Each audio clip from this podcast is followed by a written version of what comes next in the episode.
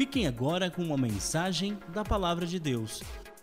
Uma mensagem de fé, amor e esperança.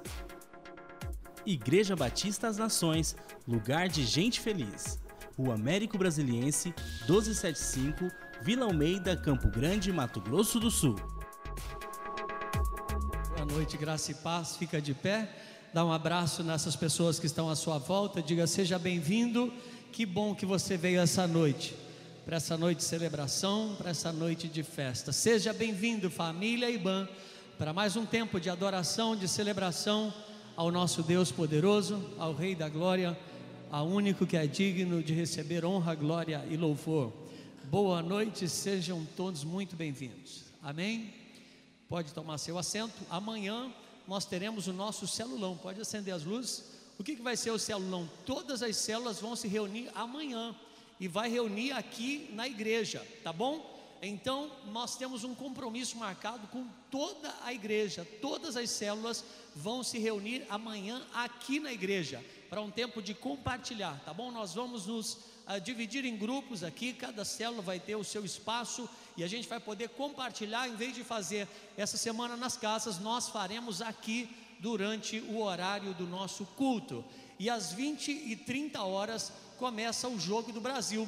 E você vai assistir junto com a gente, que nós vamos transmitir aqui no telão da igreja, tá bom? Para você não perder o jogo, tá bom? Então nós vamos ter o nosso celulão aqui, acabando o celulão, a gente vai participar e a gente tem que quebrar um tabu, porque a última vez que nós assistimos o jogo do Brasil aqui, é, foi 7 a 1 para a Alemanha. E eu tenho certeza que amanhã vai dar Brasil, amanhã a gente vai sair né, feliz. Né? Claro que a nossa felicidade é Cristo, mas a gente também, é, como patriotas que somos, torcemos para a nossa nação, tá bom? Então, você entendeu? Pergunta para a pessoa que está do seu lado, você tem alguma dúvida, entendeu? Posso te ajudar? Amanhã, 19h30, o nosso compromisso aqui com toda a igreja, tá bom? Se quiser, coloque sua camisa do Brasil, tá bom?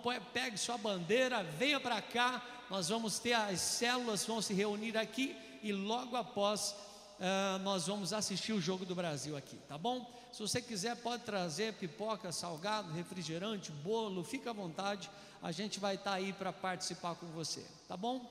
Amém? Quando vocês estiveram aqui no culto ontem, só para eu ter uma ideia, glória a Deus. Sejam todos bem-vindos, obrigado porque você veio.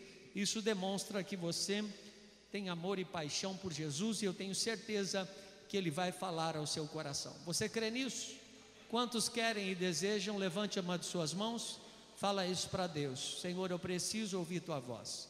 Eu quero que o Senhor ministre ao meu coração. Pai, eu sei que o Senhor é lindo, o Senhor é maravilhoso e eu sei que há coisas tremendas do Senhor para a nossa vida. As tuas misericórdias se renovam a cada manhã. Cerca esse lugar, Pai, com os teus anjos, anjos ministradores e poderosos. Cerca-nos, Pai, não somente a nós, mas toda a nossa vizinhança.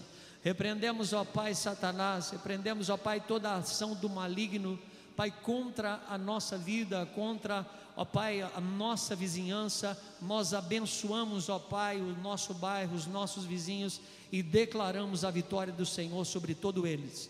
Todos eles, Pai, é a oração que nós te fazemos em nome de Cristo Jesus. Amém. Vamos falar sobre curados do passado. Se você veio ontem, você sabe que nós falamos sobre um homem que tinha o nome de Manassés. Manassés que significa é? Como que significa Manassés? O que significa Manassés? Aquele que se esqueceu. E Manassés se esqueceu do que? Se esqueceu do principal. Manassés se esqueceu de Deus e ele pagou um preço caro disso. Mas louvado seja Deus que depois ah, ele se humilha, pede perdão para Deus e ele se volta para Deus e Deus se volta para ele, devolve o seu trono e ele tem assim uma palavra para o povo e ele baixa um decreto, Laura. O decreto é que todos no seu reino adorasse apenas o Senhor o único Deus verdadeiro, mas a palavra diz que eles não fizeram isso, tá bom? Então hoje eu quero falar sobre curados do passado. Esse tema que eu vou tratar com vocês hoje é um tema muito simples. Essa mensagem é uma mensagem muito simples e eu quero que você abra o seu coração independente da idade que você tenha, se você já seja mais velho ou ainda um jovem, independente da família que você teve, dos pais, das experiências que você tenha vivido, todos nós seremos alcançados por essa palavra. E nós vamos ler dois textos e eu quero que você leia com atenção o texto, porque o próprio texto ele já vai dar uma direção daquilo que nós vamos pensar juntos essa noite. Então nós vamos ler o primeiro texto, primeira carta de Pedro, no capítulo 2, versículo 24. Abra a sua Bíblia, ligue o seu smartphone, seu iPad, ou então abra a sua Bíblia, se não, pode acompanhar comigo ali no telão, tá bom? Primeira carta de Pedro, capítulo 2, versículo 24. Vamos ler juntos? Vamos lá, pessoal? O próprio Cristo levou, não, vamos começar juntos. O próprio Cristo levou os nossos pecados no seu corpo sobre a cruz, a fim de que morrêssemos para o pecado e vivêssemos uma vida correta. Por meio dos ferimentos dele, vocês foram curados.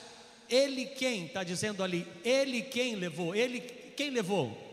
Quem levou?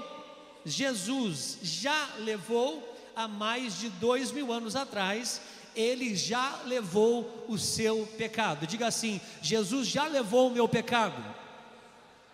Agora preste atenção aqui, porque a nossa conversa essa noite está baseada num dos pilares do Evangelho, naquilo que nós cremos com toda a nossa força, daquilo que nós cremos com toda a nossa fé, que lá na cruz do Calvário, há mais de dois mil anos atrás, Jesus ele já pagou um preço pelo meu pecado, Jesus já pagou um preço pelo nosso pecado pelos nossos pecados, Jesus já pagou, Ele já lavou, Ele já nos comprou e já nos perdoou. E você pode dizer aleluia por isso? Eu fui perdoado, você foi perdoado pela misericórdia de Deus. A nossa convicção, a nossa fé é essa, de que quando nós vamos até Jesus, não importa o nosso passado. Quando nós vamos até Jesus, eu sei que muitos daqui tiveram uma vida pregressa terrível. Eu sei que muitos aqui fizeram escolhas erradas na sua vida. Eu posso imaginar quantas tentações você caiu, quantas mentiras você pregou, quantos enganos, né? Quantas alguns aqui até passaram pelo mundo da criminalidade.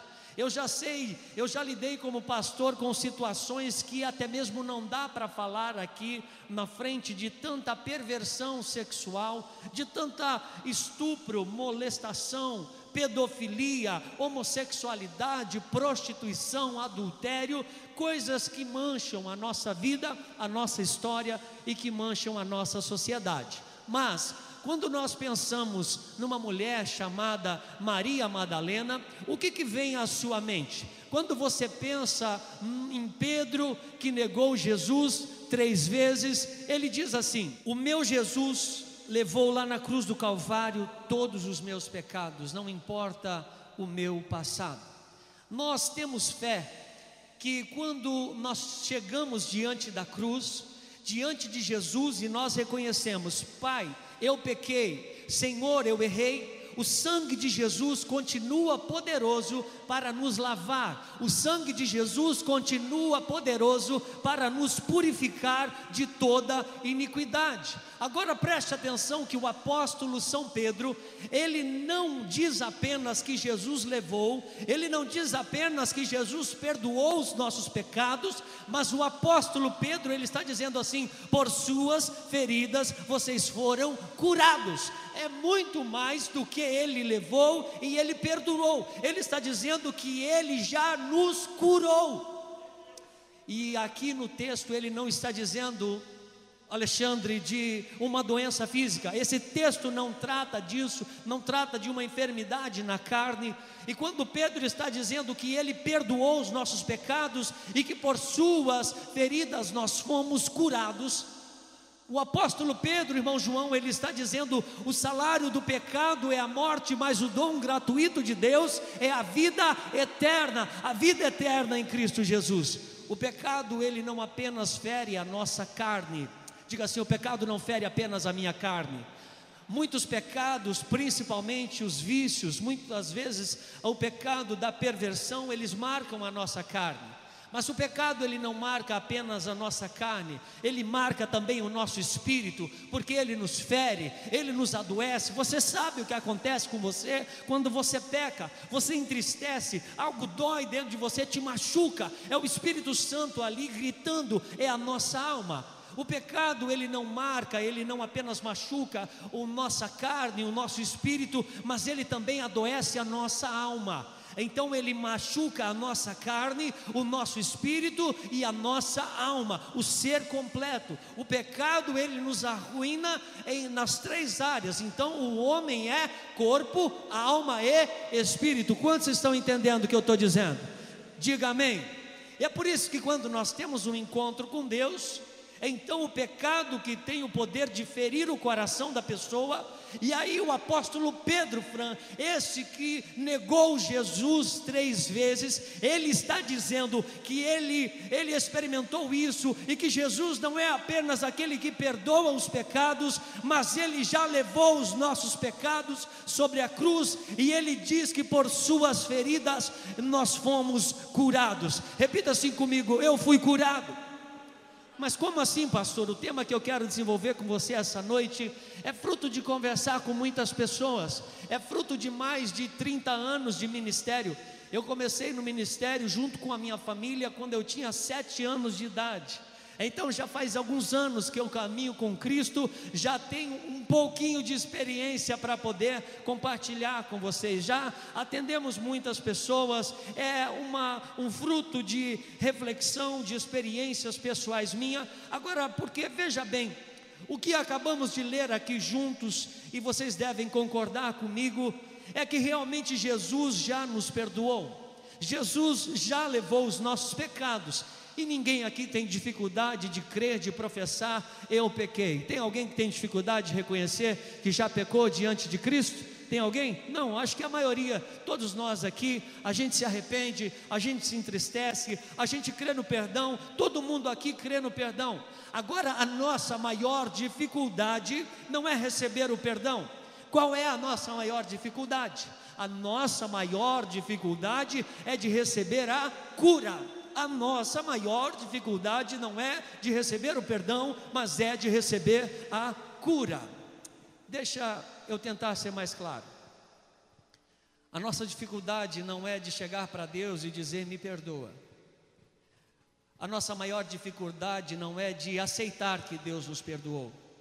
A nossa maior dificuldade é receber a cura que o perdão nos proporciona. Porque o pecado fere, o pecado deixa uma marca. E eu compartilhei aqui no dia 27 de abril com os jovens uma experiência. Eu atendi há um pouco mais de dois meses atrás um pastor, e esse pastor ele cometeu um erro contra a sua família. Olha para cá, por favor. Esse pastor ele tropeçou, ele tropeçou na sua moral. Ele, irmãos, é um homem de Deus. Esse pastor é um homem de Deus, um homem tremendamente usado por Deus, um homem temente a Deus, mas que em um determinado momento de sua vida ele tropeçou. Em que determinado momento de sua vida ele caiu, ele desabou, ele despencou. E conversando com esse pastor, ele disse: Eu já pedi perdão a Deus mais de dez mil vezes, e eu sei que Deus me perdoou. E ele dizia isso nas lágrimas, e ele disse assim: Eu sei que eu vou para o céu. Eu sei que Deus está comigo e eu posso te dizer isso, porque você é meu amigo. Ah, eu sei que a gente vai se encontrar no céu, mas uma coisa ele me disse: eu nunca mais vou ser um pastor na minha vida. E eu disse: não, meu amigo, não, meu pastor. A Bíblia diz aqui em Miqueias capítulo 7, versículo 19: tornará a ter compaixão de nós, pisará os pés das nossas iniquidades e lançará todos os nossos pecados nas profundezas do mar. A Bíblia nos diz, e esse pastor conversando comigo, ele tinha consciência do perdão de Deus, ele tinha consciência de que o pecado havia machucado tanto, o ferido tanto, que ele não conseguia mais acreditar que ele pudesse ainda ser usado por Deus. Existem pecados que marcam a nossa vida, existem pecados, Jean, que eles marcam a nossa família, existem erros que maculam a nossa moral, existem erros que marcam a vida de uma pessoa que abrem uma ferida. E quando eu digo Maria Madalena, a primeira coisa que você pensa é a prostituta. Quando eu digo esse nome, você pensa, ah, a prostituta, aquela que tinha sete demônios. É isso que vem de imediato na nossa cabeça. Mas eu queria te lembrar de uma coisa: foi essa Maria Madalena que Jesus escolheu para levar a boa notícia de que ele havia ressuscitado. Foi a primeira que viu, que viu Cristo ressurreto. Sabe por quê? Porque para Jesus não interessa o teu passado, porque para Jesus o que interessa é o teu futuro. Diga aleluia! Ah, como é bom! Só tem um que se preocupa com o seu passado, e esse alguém que se preocupa com o teu passado, Luiz, é o diabo, é o inimigo da sua alma. Ele se preocupa com o teu passado. O diabo, o nosso Jesus está comprometido com o nosso futuro, com a nossa história daqui para frente. E é por isso que o apóstolo Pedro diz que ele não apenas perdoa os nossos pecados, mas ele nos cura e nos libera para viver uma vida de vitória. A Salmo 103, verso 3 e 4. Eu quero que você levante uma de suas mãos e leia bem forte comigo. É Ele quem perdoa todos os teus pecados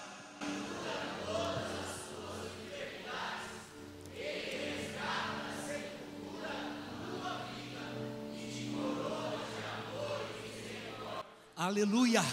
É Ele quem perdoa alguns pecados. Hã? Não entendi. Fala para o irmão que está do seu lado, Ele perdoa todos. Todos, Ele perdoa todos os teus pecados. E Ele, ele só perdoa pecado, o que mais que Ele faz? que? Cura ele perdoa e Ele cura, e Ele resgata da sepultura a tua vida e te coroa de amor e de misericórdia, aleluia. Ah, meu irmão, Ele perdoa os teus pecados e Ele cura todas as tuas doenças, e aqui é doença física. Salmo 103 diz assim que Ele cura, mas a continuação vai dizer assim no verso 4: Ele resgata da sepultura a tua vida e te coroa de amor e misericórdia. E por que é que o salmista diz que o Senhor perdoa de todos os nossos pecados e nos levanta da sepultura? Porque existem pecados que sepultam a gente. Existem erros na vida que nos jogam dentro de um buraco. Existem falhas na nossa vida que você olha para a sua situação e você diz assim: daqui eu não vou conseguir sair nunca mais. Deus me perdoou, Deus me lavou, eu creio no perdão, mas eu acho que para mim não tem saída, eu acho que para minha família não tem mais jeito, eu caí num buraco, eu caí numa desgraça, eu caí numa tentação, eu caí numa miséria, e Deus está dizendo: Eu perdoo os teus pecados e eu te levanto da sepultura. Deus não apenas te perdoa, mas Ele não te deixa caído, Ele te levanta. E eu quero ler um texto, o segundo texto aqui que ilustra muito bem aquilo que eu estou tentando tentando dizer, que vai nos contar a história de quando quatro homens levam um aleijado até Jesus. Vamos ler esse texto? Vamos ler juntos? Chegando de novo em Cafarnaum, depois de alguns dias, vamos ler forte. E foram tantos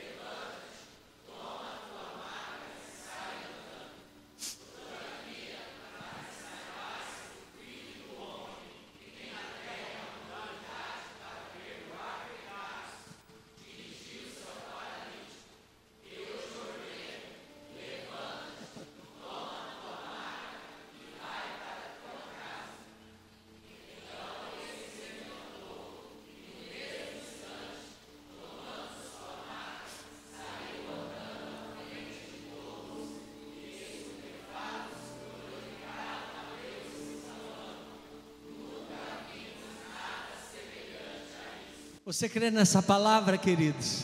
Você crê nessa palavra? Veja bem, essa história é uma história bem diferente, porque imagina, a gente já comentou isso lá na célula, né, Silvana? Né, Afonso? A gente já estudou esse texto.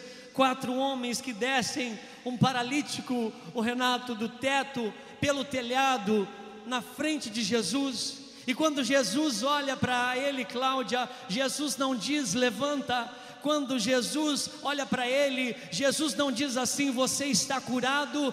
Jesus olha para aquele homem e a primeira afirmação que Jesus faz para ele é: Filho, os teus pecados estão perdoados. Essa é a primeira declaração. E por que é que Jesus falou isso para esse homem? Porque o problema daquele homem, Laura, não era a paralisia. O problema daquele homem não era uma doença física, o problema daquele homem é que ele não conseguia crer no perdão de Deus para a sua vida, ele não conseguia desfrutar do perdão de Deus, e esse homem paralítico, ele já tinha pedido perdão a Jesus centenas e centenas de vezes, mas pastor, como é que o senhor sabe disso? O texto não está dizendo disso, porque a Bíblia diz que quem confessa o seu pecado e se arrepende, tem o perdão. É isso que a Bíblia diz. E Jesus diz e olha para ele: Filho, os teus pecados estão perdoados. Olha só, ele diz assim: Os seus pecados não vão ser perdoados. Ele diz: Os seus pecados já foram perdoados, já estão. Jesus está dizendo para ele: Cara, Deus já te perdoou. Jesus está olhando para ele, porque dessa mesma forma existem pessoas aqui essa noite Existem pessoas que estão sofrendo de paralisia. Existem pessoas que, por causa de uma culpa, por causa de algo que fizeram no passado, se sentem cheios de vergonha, se sentem indignos, não conseguem crescer, não conseguem avançar, não conseguem progredir na vida, porque algo em seu passado aprende, algo em seu passado assegura, algo em seu passado a bloqueia. Aquele homem estava travado por algum incidente em sua história de vida. E quando Jesus chegou até ele, o diagnóstico foi claro. Jesus disse: O que está te paralisando, o que está amarrando a tua vida, é que você não consegue viver o perdão de Deus.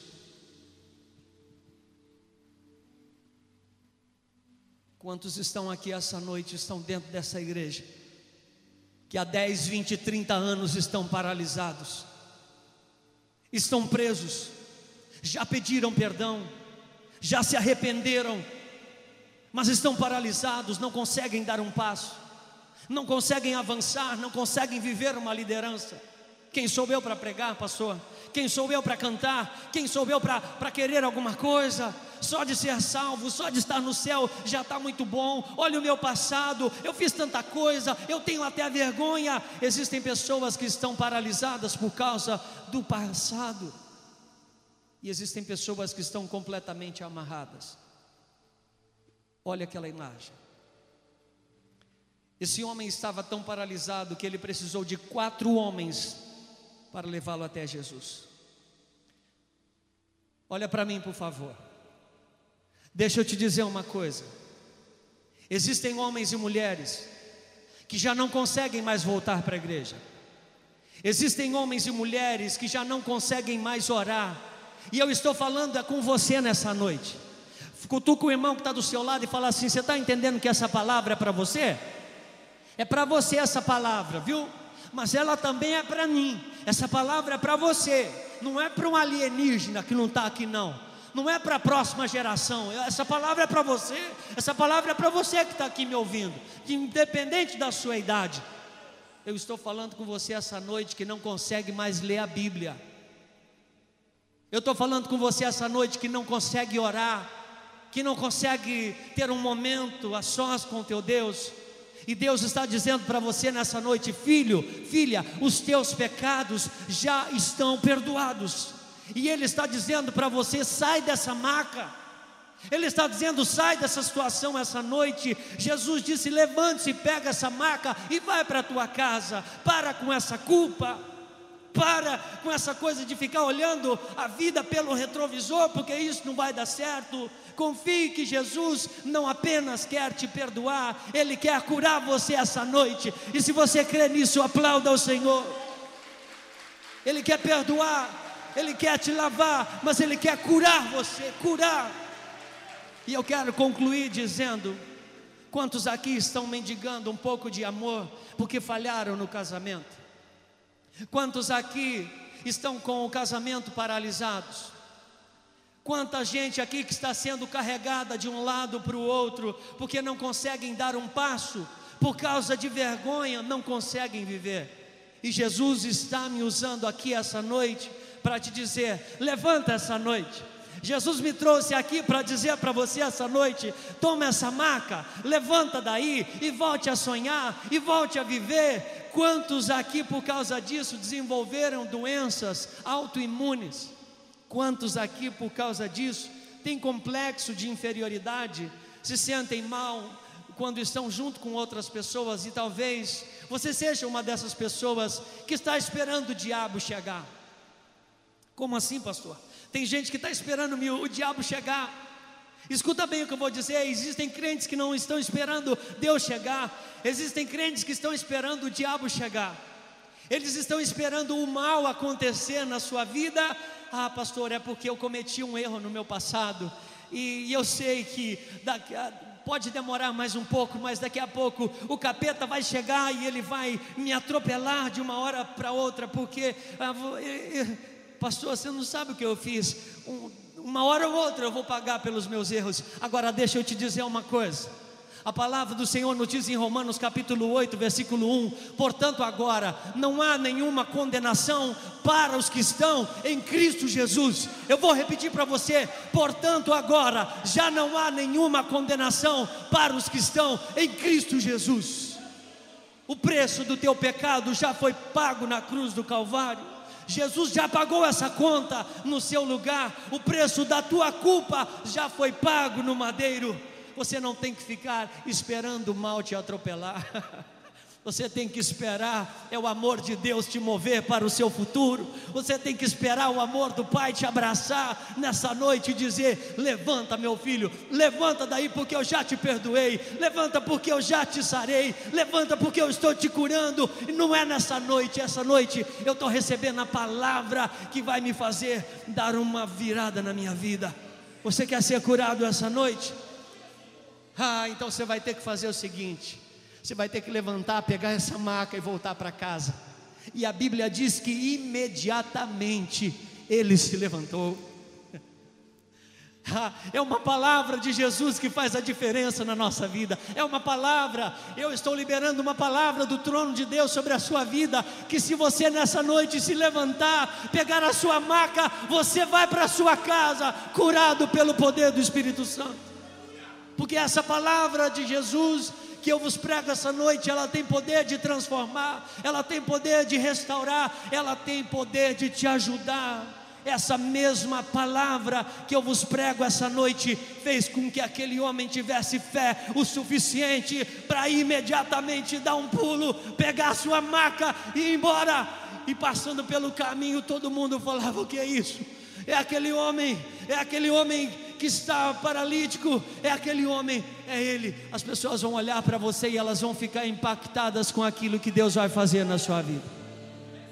Ah, meu Deus do céu.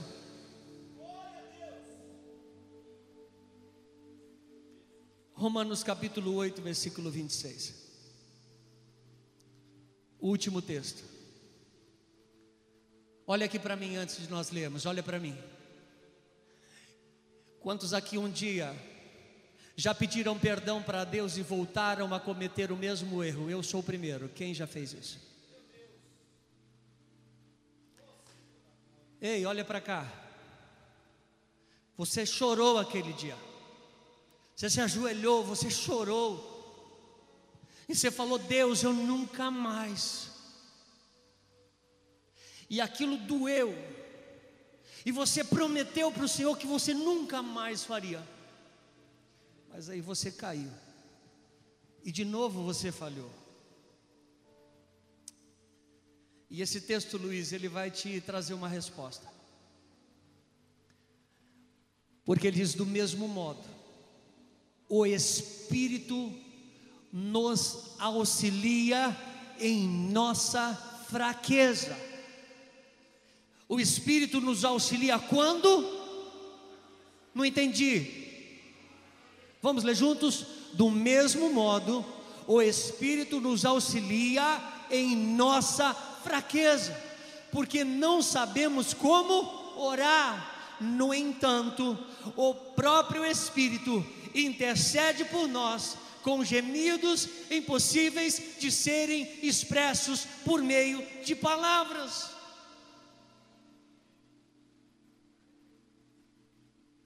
Diga assim: Deus, me ajude. Aquilo que você tem que fazer, o Espírito não vai fazer por você. O Espírito Santo só vai fazer com você. A Bíblia diz que o Espírito nos auxilia. Por quê?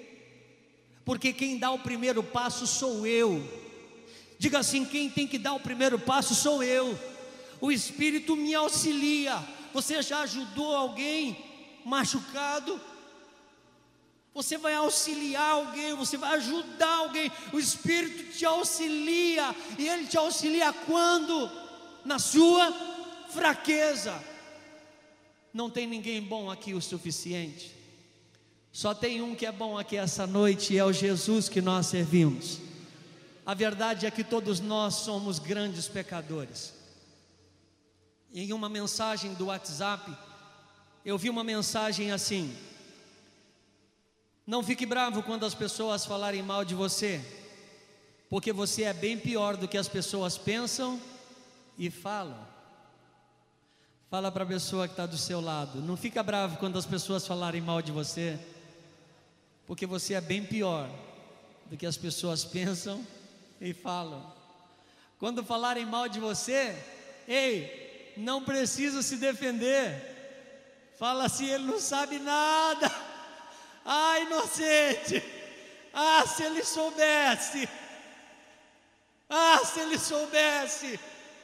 Ei, mas nós temos um Deus que olha para as nossas fraquezas, Ele não nos abandona. Sabe o que o Espírito Santo faz? O que ele diz, eu quero ajudar você na tua fraqueza. Porque é na hora da luta que a gente sabe quem são os verdadeiros amigos, não é, Afonso? Na hora da festa a gente está rodeado de gente, mas na hora da luta são poucos que sobram do nosso lado. E o Espírito Santo é aquele que diz assim: Eu vou estar do teu lado no momento da tua fraqueza. Meu Deus, o que mais que eu quero? O que mais que eu preciso? O próprio Deus me ajudando, o próprio Deus me auxiliando. E para você que errou e falhou de novo no mesmo lugar, o Espírito Santo está dizendo para você: epa, levanta, eu sou o teu auxiliador, eu sou o teu ajudador, levanta. Davi foi um homem segundo o coração de Deus, não porque pecou pouco, mas porque todas as vezes que ele pecava, ele se arrependia, ele abandonava o seu pecado e ele continuava seguindo em frente, prosseguindo em conhecer, em fazer a vontade do Senhor. Sabe por que, que eu não paro?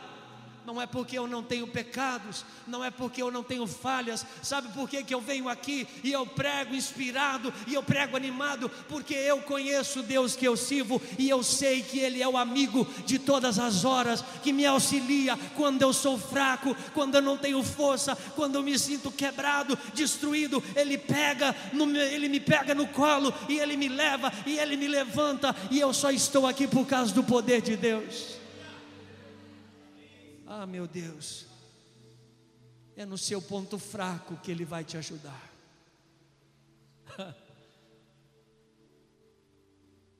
sabe, sabe, Alexandre, aquele ponto que você falou que nunca mais ia cair, eu queria falar que você vai cair de novo. Para com isso, pastor, você está falando que eu vou pecar?